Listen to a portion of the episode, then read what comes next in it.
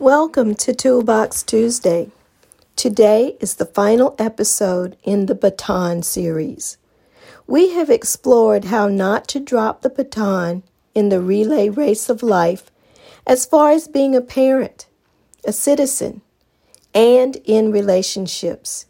Today we will talk about how not to drop the baton as a believer, a Christian, a member of the body of Christ. Well, it's no accident that this is the last topic in the Baton series. It is the most important and the glue that holds the others together. You might say that this is akin to the anchor leg of a relay. In a relay race, the anchor leg is the final position, which is usually given to the fastest runner. That athlete is responsible for making up any ground lost or preserving the lead to secure a victory. So, as a Christian believer, our job is very much the same. We're to be advocates for Jesus Christ in this fallen world, and we are to show others what a Christian looks like in today's culture. I think we can all agree that relay races benefit from teamwork and camaraderie. The church also benefits from all believers working together.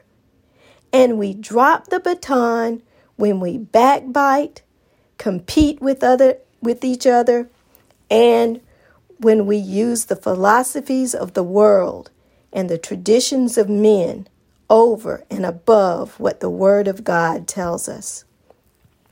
As we look now at the state of this country and how terribly divided we are as a nation, we have to know that if we cannot do a better job of coming together, we will drop the baton as believers.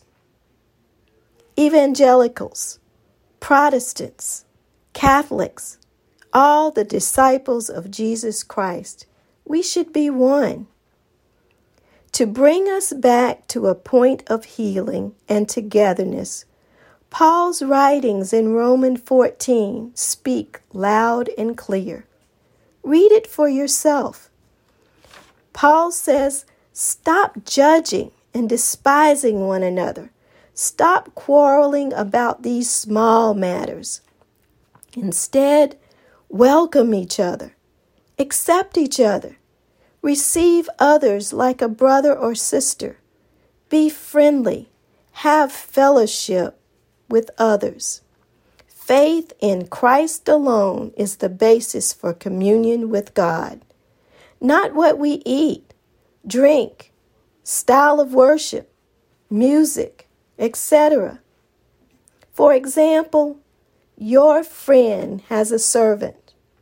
You're critical of the servant. Why? That servant answers to your friend who is his boss, not to you. Fellow Christians answer to God, not you. So back off. Love others. Why is this so important? Because believers are unbelievers are watching us. Unbelievers are watching us. We should be able to have healthy conversations, not fights, regarding things like food and drink and schooling and politics, even. St. Augustine said, in essential matters of Christian belief, where there is clear moral teaching, we should have unity.